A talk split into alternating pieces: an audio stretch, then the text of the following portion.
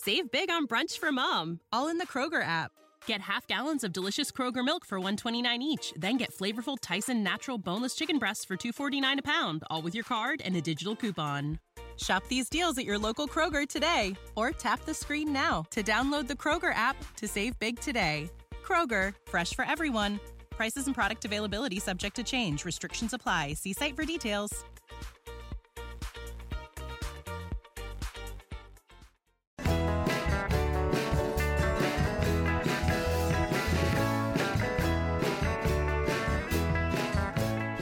You are about to listen to a Beyond the Wheel mini pod.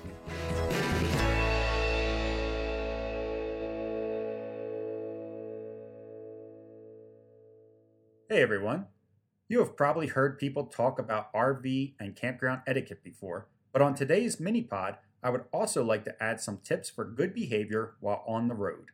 Starting with when at a gas station and you are finished fueling up, move into a parking space so that the next RVer can pull into the fuel lane. I know this is not always possible at a local gas station, and that is why Sabrina and I like fueling up at Flying J's. They typically have parking spaces for RVs that are large enough to pull into, even with our tow car. Of course, there is also some common sense courtesy on the road, like don't tailgate, especially since most of our RVs cannot stop all that quickly. Don't own the road and fight with people who want to merge into your lane. Always drive at a safe speed. I typically drive right around 62 to 65 miles an hour, but this is really going to depend on what type of RV you have. We usually do about 62 when towing our car, 65 if we're not. And uh, we normally feel we're not in that big of a rush and that the RV handles and receives the best fuel mileage right around these speeds. Only pass when you know you can. This is a tough one because there are times that we will go to pass someone and they speed up just as we go to pass, which brings me back to let people merge when they need to, which can also mean slow down and let them in. If I notice someone is trying to pass me on a one lane highway, I will typically let off the gas and let them go safely in front of us before the oncoming traffic starts to pop up again.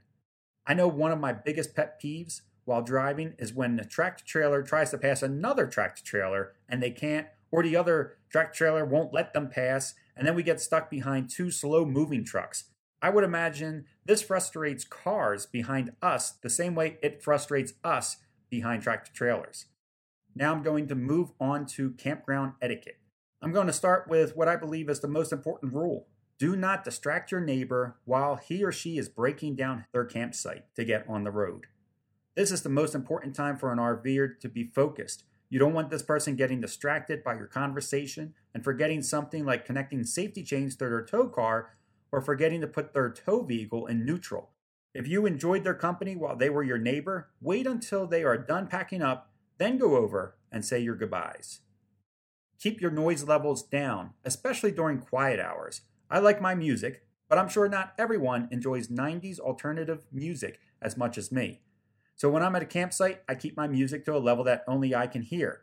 I always think back of the times when I was a shop supervisor, and when one worker would turn up his radio, another one would turn up his, and so on. And before you knew it, we were having a radio war and no one could hear anything but noise. Try to be respectful of people's space. Don't walk through their site to get to the laundry or bathrooms. Walk around, take the extra steps. It'll do us all some good. Even if they are not outside or even if they're not home at all, it's still good practice to go around and take the long way. I know for us, Belle does not like when people get too close to the RV and she freaks out, which then takes her a while to settle back down again. Always keep an eye on your kids. Be sure you know your kids are not disturbing other campers by playing in their sight or worse yet, maybe bouncing a tennis ball against their RV. This is not a random statement. This has happened to us.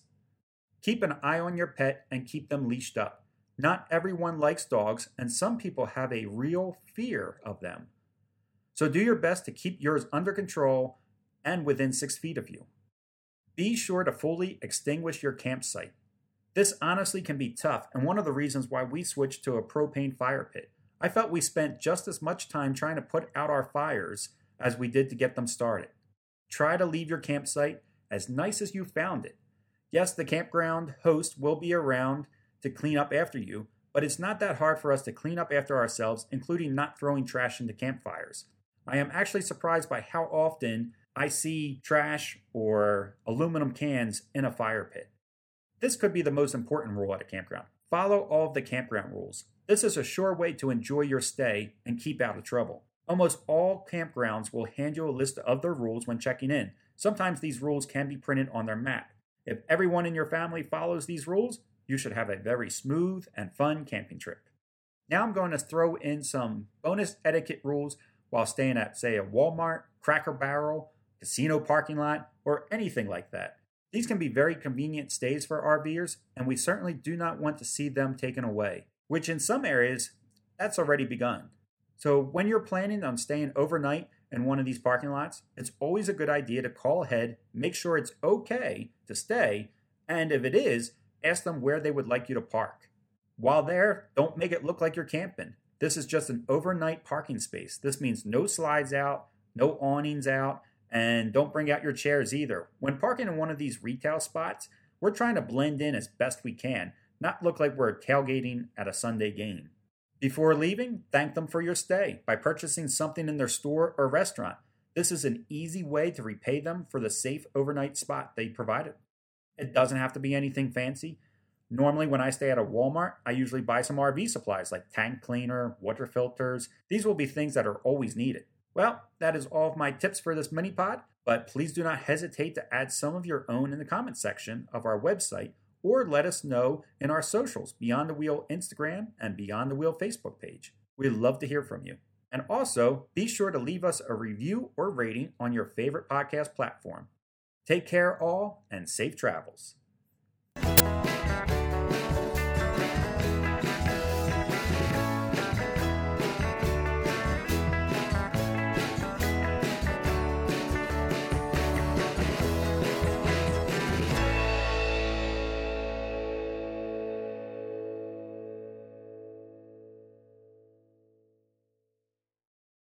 For the ones who work hard to ensure their crew can always go the extra mile, and the ones who get in early so everyone can go home on time, there's Grainger, offering professional grade supplies backed by product experts so you can quickly and easily find what you need.